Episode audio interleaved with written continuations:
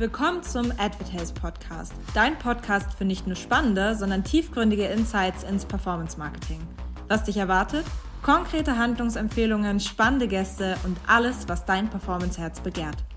In unserem heutigen Podcast spreche ich wieder mit den beiden Gründern von Advertise, Max und Johannes, über das Thema Influencer im Performance Marketing. Hierfür haben wir uns eine echte Expertin herangezogen, und zwar Benita.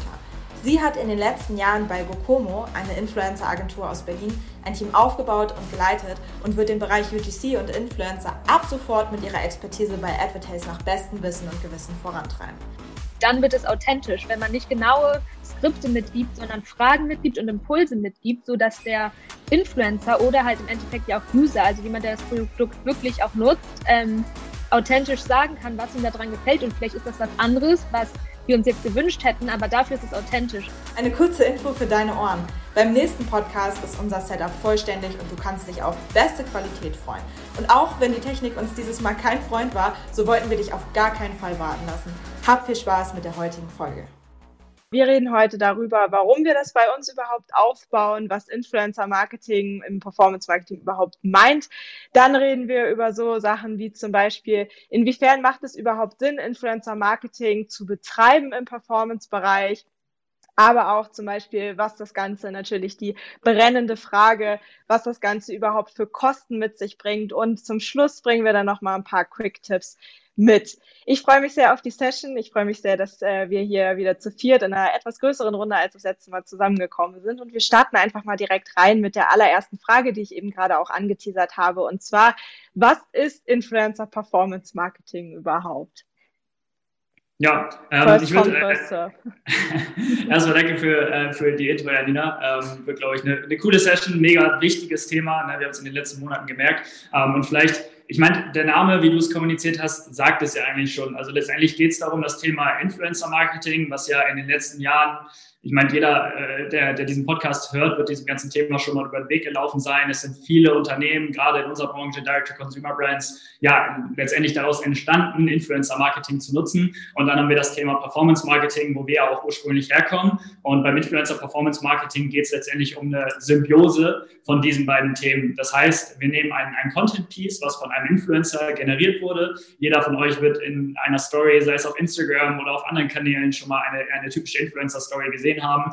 Und man nimmt dieses Content Piece und publiziert das letztendlich über einen Paid Channel. Das heißt, ähm, können wir heute auch ein bisschen drüber sprechen, egal ob man jetzt irgendwie über Facebook redet, über Instagram oder über Pinterest, geht es darum, dieses Content Piece eines Influencers ähm, in eine Paid-Kampagne zu implementieren und damit in den meisten Fällen halt die Downside eines Influencers, das heißt die organische Reichweite, zu hebeln und das Ganze auch an eine möglichst große Audience, an Neukunden auszuspielen. Und ähm, das ist es auch eigentlich. Das heißt, äh, manche stellen sich vielleicht auch komplexere Themen darunter vor, aber ich glaube, man kann es erstmal simpel halten und hat damit schon genug zu tun und auch genug Outcomes, einfach dieses Thema Influencer, ähm, Content äh, in den Ad Manager auf der verschiedenen Plattformen zu integrieren und dann halt auch zu publizieren und äh, damit erstmal ja, viel Spaß zu haben. Sehr cool, vielen Dank, Johannes. Jetzt haben wir natürlich so ein bisschen die Frage, du hast es jetzt einmal kurz runtergebrochen, was das bedeutet, so ein bisschen die Frage, welche Optionen gibt es überhaupt über Werbeplattformen Influencer Marketing überhaupt zu betreiben? Vielleicht fragen wir da einfach mal direkt unsere Expertin Benita, was gibt es da für Optionen? Ja, also es gibt definitiv verschiedene Optionen ähm, über verschiedene Plattformen. Ich meine, gerade jetzt ähm, in letzter Zeit ist eine neue Plattform dazu gekommen, TikTok, über die auch viel ähm, Paid Marketing läuft.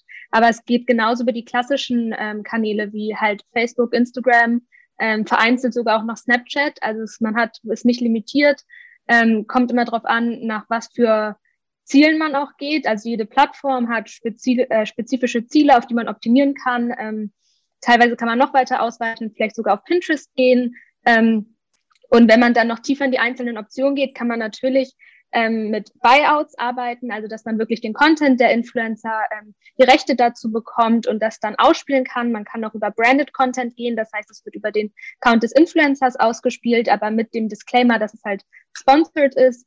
Ähm, oder man kann in Dark Postings gehen, wo es dann komplett über den Account des Influencers ausgespielt wird. Also sehr viele Facetten hat das Thema mit sich. Ja.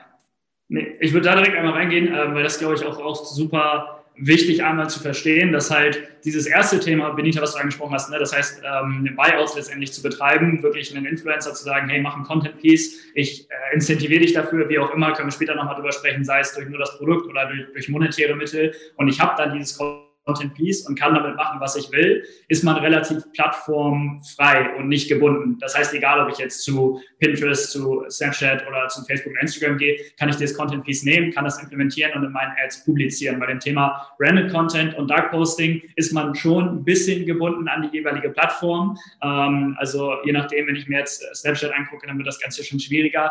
Ähm, aber bei, bei Facebook und Instagram, was ja auch die Plattform ist, wo mit Abstand am meisten Budget reingeht, hat man halt die beiden Möglichkeiten, sich relativ relativ convenient, so tief werden wir wahrscheinlich heute nicht gehen, sondern vielleicht bei irgendeinem nächsten Mal, ähm, ja, mit der Seite eines Influencers zu verbinden und darüber halt entweder das Branded Content Thema oder das Dark Posting auszuspielen. Ähm, aber mit dem Buyout, vielleicht da schon mal kleiner Hint, ähm, das ist das, was ich jedem empfehlen würde, als erstes zu sichern, hat man die meisten Möglichkeiten, ja, das so wie man will zu bearbeiten und dann noch zu publizieren, egal auf welcher Plattform. Ähm, aber ansonsten kann ich da Benita nur zustimmen, eigentlich, dass es halt extrem vielfältig einsetzbar ist. Absolut. Ich würde da noch einmal reingehen ähm, mit den verschiedenen pa Plattformen. Und zwar, ähm, klar kann man mit dem Content Piece dann machen, was man möchte, aber man sollte auf jeden Fall sich vorher schon mal überlegen, was für Plattformen man bespielen möchte, weil natürlich auch verschiedene Plattformen ähm, verschiedenen Content halt einfach brauchen. Also etwas, was jetzt eine Instagram Story ist, würde ich nicht automatisch ähm, auf TikTok in einen Feed reinschalten. Ähm, also ja, absolut, mit dem Buyout kann man potenziell machen, was man möchte. Ähm, aber man sollte sich vorher schon mal Gedanken dazu machen, wo möchte man das ausspielen, damit man dann auch wirklich nativen Content für die Plattform bekommt, auf der man das ausspielen möchte. Hm, okay, sehr cool. Und Benita, wir haben ja eben gerade auch kurz erfahren oder beziehungsweise kurz gesagt, dass du jetzt bei uns eben dafür auch zuständig sein wirst, das Ganze wirklich voranzutreiben. Inwiefern machst du das? Also was, worauf haben wir uns jetzt bei Advertise dann halt eben auch spezialisiert, beziehungsweise auch das ganze Thema, wie gehen wir zum Beispiel Buyouts an? Ich glaube, das interessiert auch sehr, sehr viele, was das mit dem Rechtlichen überhaupt auf sich hat dann. Auf jeden Fall. Also einmal als generellen Tipp immer rechtlich absichern. Man sollte immer, also bevor man so etwas angeht, ähm, noch einmal juristischen Beistand beiholen und gucken, dass man auf sicher ist. Ähm, es geht super viel über die Kommunikation. Also die Creator sollten meiner Meinung nach auf jeden Fall über ihre Rechte aufgeklärt werden. Also ähm, man braucht deren Bestätigung oder Einwilligung vielmehr, ähm, das benutzen zu dürfen. Das sollte transparent laufen. Ähm, das machen wir auch genauso und wir haben jetzt hier auch die Möglichkeit, mit verschiedenen Kunden halt super coole Pilotprojekte zu fahren, wodurch man auch so ein bisschen ähm, das Hand in Hand entwickeln kann und sind super gespannt, ähm, wie das weiter vorangeht. Genau, also da kann ich jetzt mal zum ersten Mal einhaken. Also das, was wir generell feststellen, vielleicht können wir darauf auch nochmal äh, drauf zu sprechen, dass User-Generated Content immer wichtiger wird für die Accounts. Letztes Mal haben wir darüber gesprochen, dass Ad Creative ein super wichtiges Thema ist und dass man über Ad Creative mittlerweile mehr skalieren kann als über technische Möglichkeiten. Und UGC ist ja eine Abwandlung erstmal oder eine Unterkategorie von einem Ad Creative. Das heißt, es ist die Möglichkeit, über User-Generated Content, Content, der besonders vertrauenswürdig ist, die Möglichkeit halt, ein Werbemittel zu kreieren und dann das auszuspielen. Und generell, wenn wir mit dem Kunden in Zusammenarbeit gehen, dann ist es halt so, dass wir sagen, hey, User-Generated Content ist wahnsinnig wichtig für die Funnel-Strategie, weil User-Rated Content einfach mehr Vertrauen erzeugt als öfterweise eine, äh, ein Creative, was in einem Fernsehstudio beispielsweise produziert wird. Und ähm, das, was wir den Kunden dann immer mitgeben, ist, wir brauchen UGC und die meisten Kunden sagen, ja, aber wo soll ich das herbekommen? Das ist wahnsinnig teuer und irgendwie habe ich jetzt nicht so viel. Und wir helfen den Kunden halt, User-Rated Content in die Accounts zu bekommen. Entweder geben wir ihnen Tipps, wie man das am besten machen kann oder aber wir generieren äh, User-Rated Content über unser Netzwerk. Das heißt, wir haben Leute im Netzwerk, die spezialisiert darauf sind, halt Content zu produzieren, den man fürs Performance-Marketing einsetzen kann. Und wie wir das genau machen, kann man bestimmt gleich nochmal drüber sprechen. Aber das machen wir jetzt speziell für die Brands. Mhm, okay, sehr, sehr spannend. Max, du hast eben gerade auch nochmal von dem, von der Thematik Vertrauen gesprochen, dass gerade ja User-Generated Content, Influencer Marketing besonders eben dafür verwendet wird und Vertrauen zu schaffen. Hier die ganz große Frage. Ich glaube auch, dass das wirklich in den letzten paar Malen, wenn ich jetzt so in Clubhouse Talks oder generell in Podcasts etc. mit drinne war und mir das angehört habe, inwiefern macht Influencer Performance Marketing überhaupt noch Sinn in einer Welt, mhm. wo Influencer Marketing wirklich sehr scharf in der Kritik einfach stand. Gerade gerade was das Thema Authentizität bedeutet, eben, dass es gar nicht mehr authentisch ist, sondern Influencer eigentlich alles für Geld machen würden. Mhm.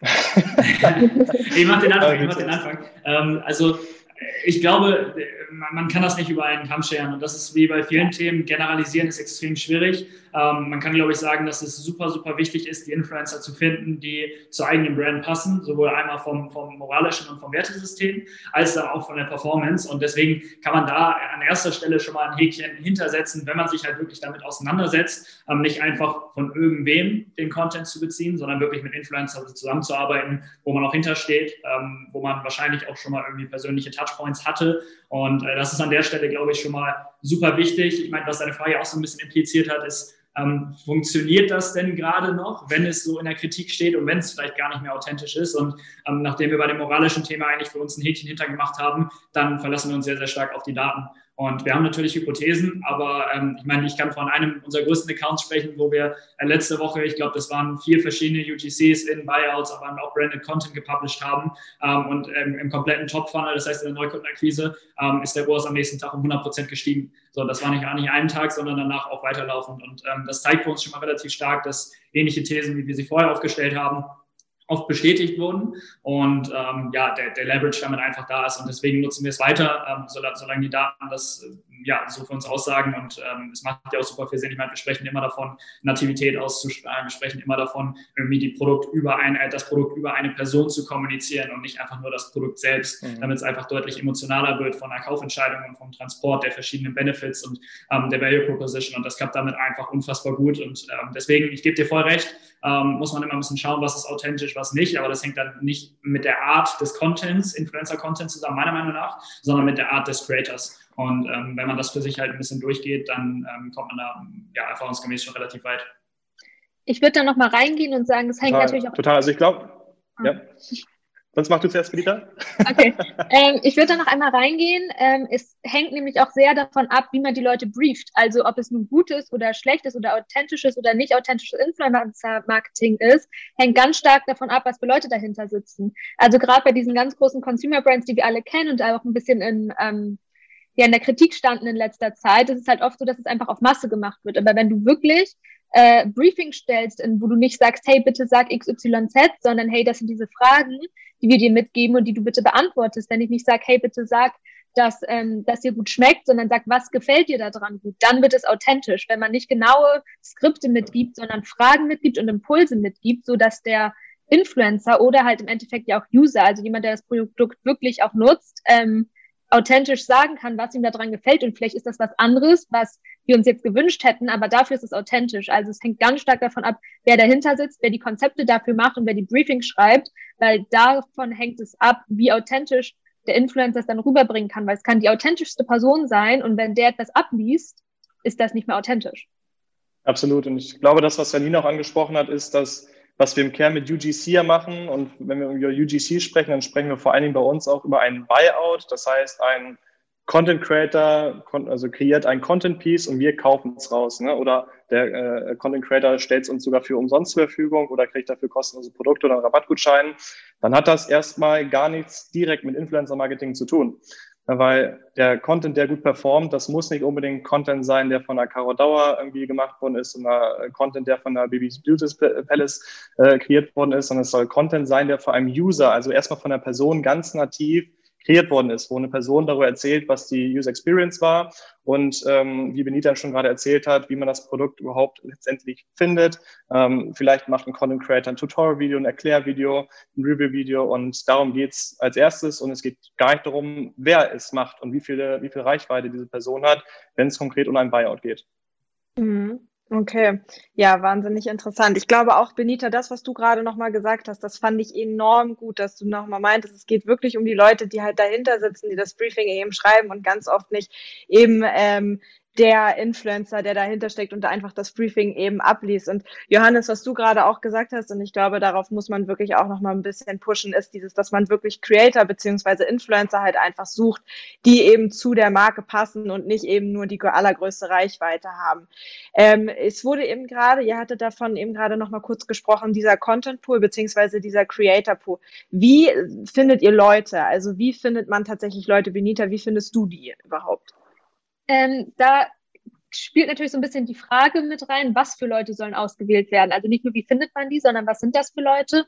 Ich bin ein großer Fan, gerade wenn wir halt über User gehen, also wenn es wirklich User-Generated Content ist und nicht irgendwie noch mit einem Brandface, also mit einem Influencer arbeiten, ähm, Leute zu finden, die irgendwelche Kontaktpunkte zu der Marke bereits hatten. Also man kann gucken, äh, die User-Tags zum Beispiel sind eine unglaublich wertvolle Quelle, weil die Leute, die da die Marke ver verlinkt haben, haben meistens schon ein Produkt. Also selbst wenn es jetzt irgendwie darum geht, äh, wenn eine Marke eine große Produktpalette hat, sagen wir jetzt eine Beauty-Marke, wenn die Person schon einen Lippenstift hat und den gepostet hat, ist die viel offener dazu, dass wir sagen, hey, wir schicken die jetzt nochmal ähm, unsere restliche Produktpalette zu und teste die doch mal, weil dir gefällt ja anscheinend schon dieses eine Produkt.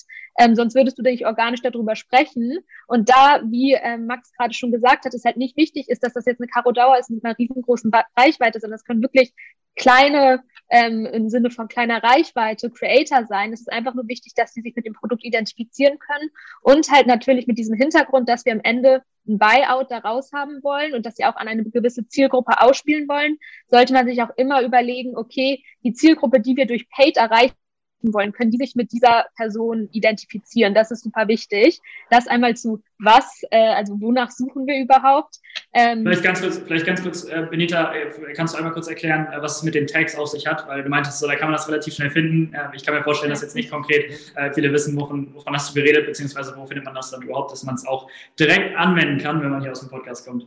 Na klar, da war ich ein bisschen zu tief drin. Ähm, wenn man auf Instagram geht und sich ein Profil anguckt, sieht man ja einmal das Feed und dann äh, ganz rechts ist dieser kleine Tag und wenn man da drauf klickt, ähm, kommt man auf die User Tags. Da sieht man im Endeffekt ähm, alle Postings, also alle Beiträge, wo der Account, auf dem du gerade bist, also wenn wir jetzt von einem ähm, Kunden sprechen, würden wir zum Beispiel auf das äh, Profil des Kunden gehen und da ganz rechts unter markiert heißt das, äh, gucken, wo wurde dieser Kunde markiert. Wenn wir jetzt ähm, Beauty-Marke haben, könnten da dann zum Beispiel Flatlays sein, also Bilder ähm, von einem Waschbecken, wo halt dieser Lippenstift irgendwie an der Seite mit drin liegt.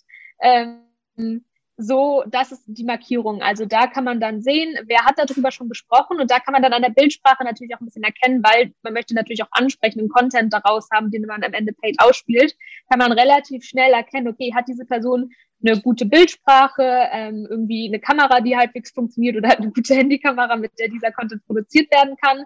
Ähm, und das sind ja eigentlich schon die Dinge, die Anforderungen, die wir brauchen, da die Reichweite nicht ähm, essentiell ist.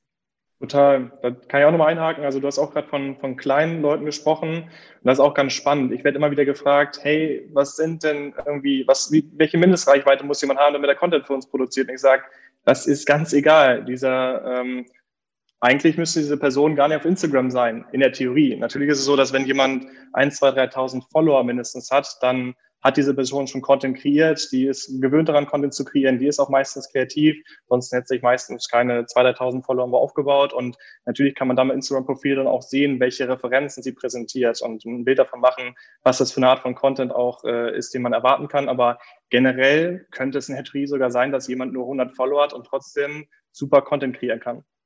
Nochmal ganz kurz, um nochmal auf die Frage zurückzukommen. Habt ihr vielleicht so ein, zwei, ich meine, macht es jetzt, also Benita, machst du es tatsächlich nur über die User-Tags oder gibt es auch noch Tools, die man anwenden kann, wo man tatsächlich sagen kann, hier finde ich eben diese Influencer, die auch zu meiner Marke passen?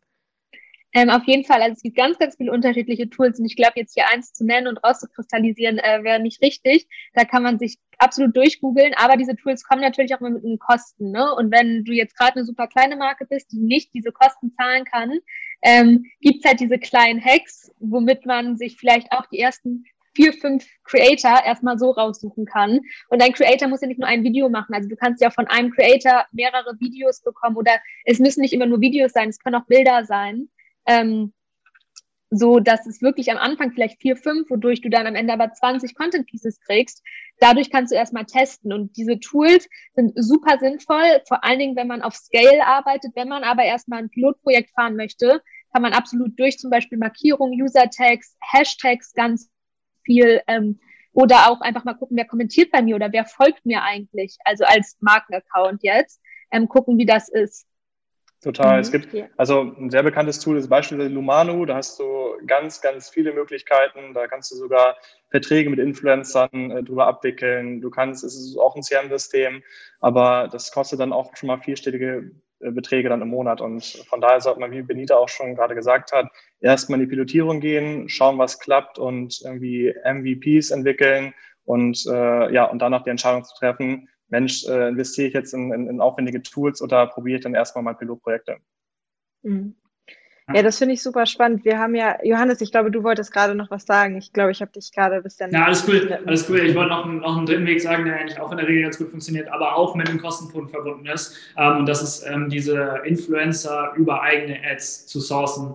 Äh, also man kann auch, ich meine, jeder will diese Influencer benutzen für seine Ads. Von daher können wir schon mal von einem Grundverständnis, auch wenn man diesen Podcast hört, von Performance Marketing ausgehen. Und wenn man dann halt eine Werbeanzeige erstellt, wo man halt, ja, die ein bisschen cool gestaltet, kann tatsächlich auch ein Founder-Video sein, äh, klappt Regel auch gut und einfach erzählt, hey, wir suchen die Person XY oder hast du Lust bei uns XY zu sein oder hast du Lust auf XY Produkte ähm, und die Leute dann über diese Ad beispielsweise auf einen Typeform-Funnel bringt, wo sie irgendwie ihre vier, fünf Kerndaten eingeben, dann kriegt man sich das bei, bei, bei sich ins Google Sheet gespielt und kann das Ganze auswerten. Also das ist auch noch ein Weg, der neben dem Active Sourcing über Outreach, sag ich mal, auf Instagram, wo es ja auch verschiedenste Wege gibt, wie man das letztendlich macht, um dafür zu bezahlen, das kostenlos zu bekommen und und und. Und neben Tools, die dann eben ein bisschen ja, komplexer einfach sind, ähm, auch noch das Advertising als eine sehr gute Möglichkeit. Und das wollte ich nur kurz ergänzen. Aber ich bin voll äh, der Meinung von, von Max und Benita und ich glaube, das hängt auch nicht mal davon ab, bin ich eine kleine Brand oder bin ich eine große Brand, sondern ich bin fest davon überzeugt, man sollte Sachen lean testen.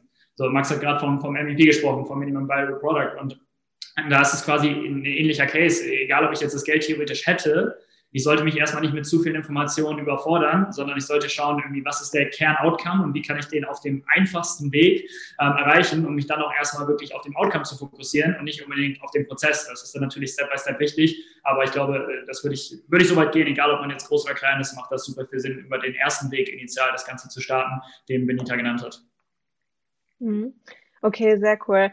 Wir haben vorhin, ich habe es eben gerade ganz am Anfang schon mal angeteasert, das ähm, Wort Kosten. Wir haben eben gerade auch schon wahnsinnig viel davon geredet. Tools haben wahnsinnig viele Kosten. Influencer kosten dann natürlich auch was. Performance Marketing kostet sowieso was, ansonsten wäre es kein Performance Marketing. Die Frage ist so ein bisschen so, sind es nicht übergreifend, wenn man tatsächlich Influencer Performance Marketing macht, enorm krasse Kosten? Weil ich kann, also ich komme jetzt zum Beispiel aus einer Branche, wo man wirklich klassischerweise Influencer eingekauft hat, über, wo man das Produkt einmal bezahlen musste und dann halt aber auch noch immens viele Kosten an diese Influencer abdrücken musste. Wie seht ihr das? Wie machen wir das bei uns? Sind es tatsächlich so enorme Kosten? Ich glaube, damit kann man dann wahrscheinlich auch den meisten auch noch mal ein bisschen das P äh, aus den Augen wegnehmen, wenn man sagt, es ist gar nicht so schlimm. Mhm. Also, ähm, ja, so, sonst fange ich kurz an. ähm, generell, was wir betrachten, ist halt klar, welchen Input muss man liefern und Kosten hat man, wenn man Content kreiert, irgendwo immer. Und dann gucken wir, was ist der Outcome. Und der größte Outcome mittlerweile über die Accounts besteht halt über UGC. So, und der geringste Income irgendwie auch, weil das hat Johannes letztes Mal erzählt im Podcast, wenn ich jetzt die Wahl habe zwischen, ich habe eine Fernsehproduktion oder ich habe jetzt erstmal einen Studiotag und erstmal ein Kameraset, was ich mir mit aufwendigem Equipment zusammensuche, dann stehen da mal schnell so 10, 20, 30.000 Euro auf der Uhr.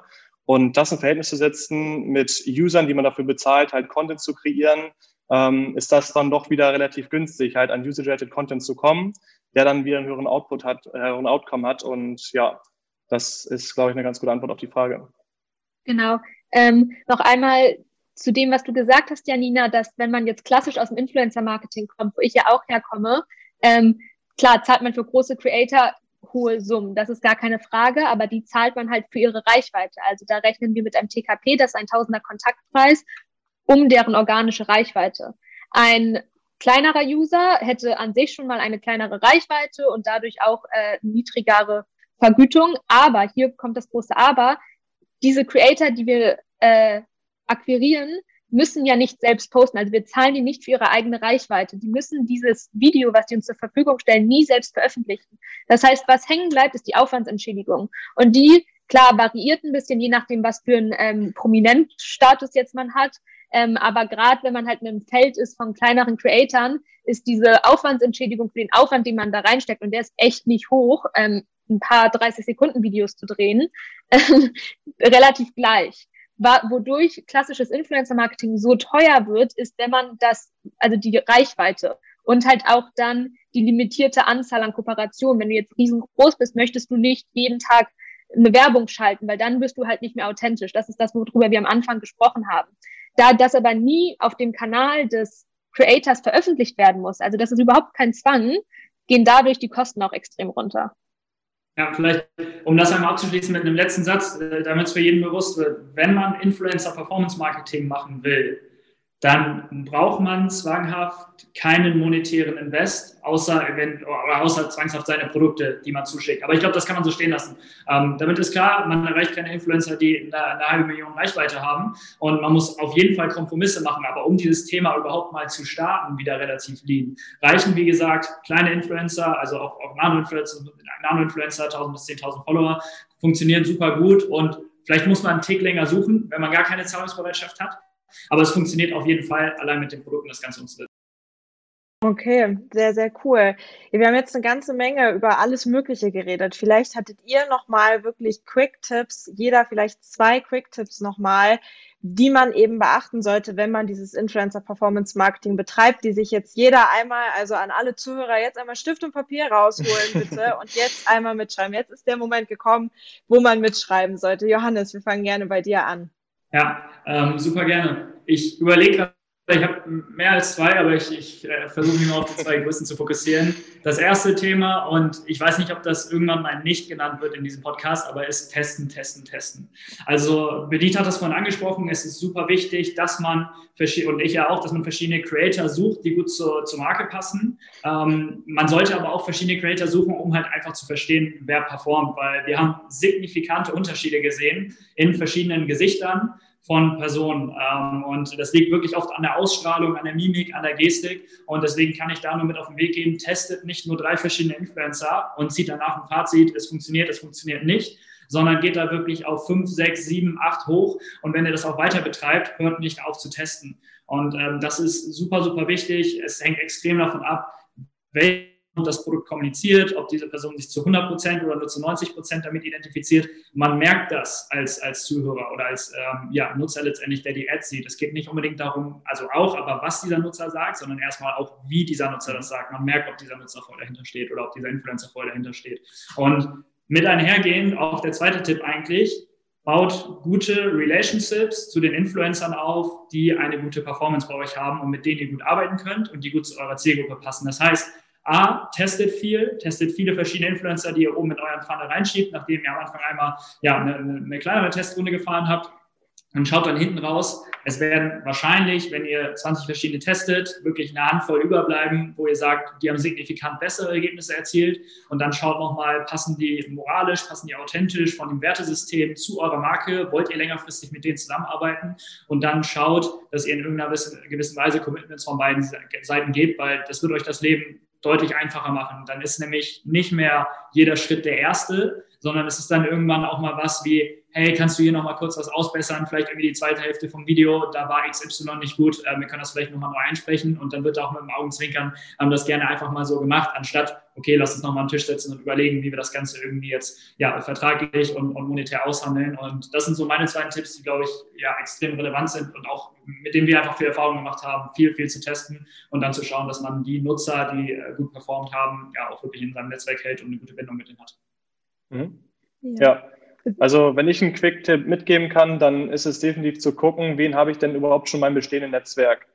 Das heißt, jede Brand, die schon Produkte verkauft hat, sollte gucken, wer sind denn meine aktuellen Kunden und wie kann ich ganz leicht Content irgendwie aktivieren. Also unterscheide mal zwischen Akquisation und zwischen Aktivierung und dann geht es darum, bestehende Kunden zu aktivieren. Und wie man es machen kann, ist beispielsweise durch E-Mail-Newsletter, Beispielsweise auch durch Stories, die man postet, wenn man auf Instagram auch Reichweite hat, oder beispielsweise auch durch Beilegzettel, die man in der Stellung mitgibt, dass man die äh, Kunden bittet, unter einem bestimmten Hashtag, unter einem bestimmten Link halt Content hochzuladen. Hey, bitte, lieber Kunde, bewerte mir folgendes Produkt. Dafür kriegst du beispielsweise einen 10% Gutschein auf deine nächste Bestellung. Und das ist auch etwas, was extrem erfolgreich ist. Man sollte immer darauf achten, dass dieser Content, der von den Kunden kreiert wird, natürlich nicht so hochwertig ist und nicht so qualitativ hochwertig ist, als wenn wir jetzt wirklich Influencer haben, die jetzt Content kreieren, weil die Kunden wissen in der Regel wahrscheinlich nicht so gut wie ein Influencer, wie man Content kreiert. Und dann musst du so ein bisschen mehr in der Post-Production dran arbeiten. Aber trotzdem, wenn man bestehendes Kundennetzwerk hat, geht auf eure Kunden zu, intensiviert die beispielsweise durch einen Rabattgutschein oder durch kostenlose Produkte oder reduzierte, genau, reduzierte Produkte. Und ja, dann habt ihr relativ schnell guten, ja, äh, guten Content, den ihr benutzen könnt. Genau. Ähm ich habe auch noch zwei Quick-Tipps am Ende, einmal abschließend. Und zwar einmal wirklich, es hört sich trocken an, aber investiert die Zeit in die legale Absicherung. Also ähm, dass Daten richtig abgelegt werden, dass ähm, ihr klare Vereinbarungen mit den Creatoren habt und halt auch einfach ganz klare Kommunikation mit denen habt, dass die aufgeklärt werden, ähm, dass da kleine klare Vereinbarungen am Ende entstehen und dass ganz transparent äh, Erwartungen miteinander geteilt werden. Ähm, das ist essentiell wichtig, ähm, sollte man nicht unterschätzen und sich vielleicht doch die äh, Zeit nehmen, das einmal aufzusetzen, weil dann steht es auch einmal. Ähm, und der zweite Punkt, da ist, habe ich vorhin schon angeteasert, sind das A und O dieses Contents sind gute Briefings. Da macht es dann auch wirklich Sinn, jemanden zu haben, der das kann, der vielleicht ein bisschen kreativen Hintergrund hat ähm, und sich damit schon mal auseinandergesetzt hat. Weil die Creator oder im Endeffekt die User vom User-Generated Content sind User, aber keine Leute, die eine Storyline bauen oder irgendwie da drin sind. Und das ist die Aufgabe der Brand oder der Agentur, die das dann am Ende macht, dass die Briefings so formuliert sind, dass sie Offenheit geben und nicht ein Skript, was sonst bei einem zum Beispiel Fernsehdreh ähm, abgelesen worden wäre, an einen Influencer gegeben worden ist, sondern dass da Fragen mitgegeben werden und dass da wirklich die Freiheit am Ende ist, dass ähm, die Creator das authentisch umsetzen können. Word. Ja. ja. Sehr, sehr cool. Ähm, dann sind wir auch quasi für heute schon am Ende. Wir haben jetzt 31 Minuten aufgenommen. Ich glaube, das war eine richtig schön knackige Session, wo jeder sehr, sehr viel rausnehmen konnte. Ich bedanke mich an der Stelle sehr, sehr bei euch dreien. Gerade an Benita, cool, dass du heute mit dabei warst. Das hat, glaube ich, nochmal auf jeden Fall einen ganz anderen Input gegeben und nochmal die andere Seite, die operative Seite und strategische auch nochmal sehr, sehr intensiv beleuchtet. Also da nochmal ein großer Dank, dass du heute mit dabei warst. Stopp, stopp, bevor du den Podcast jetzt beendest. Vielen Dank überhaupt, dass du heute wieder zugehört hast. Hast du uns eigentlich schon auf Apple Podcast bewertet? Wenn nein, dann freuen wir uns über deine Bewertung. Du findest uns selbstverständlich auch auf allen gängigen Social Media Netzwerken wie zum Beispiel Instagram, Facebook und LinkedIn. Schreib uns doch gern, was du bei der heutigen Folge gelernt hast und was du davon hältst. Du möchtest ebenfalls ein Teil dieses Podcasts werden? Dann schreib uns über podcast.advertase.de und wir prüfen deine Anfrage. Und wenn du nicht nur Teil dieses Podcasts, sondern Teil des Advertase-Teams werden möchtest, dann schau auf advertase.de slash über uns vorbei und schaue dir unsere aktuellen offenen Stellen an. Ich freue mich drauf und bis zum nächsten Mal.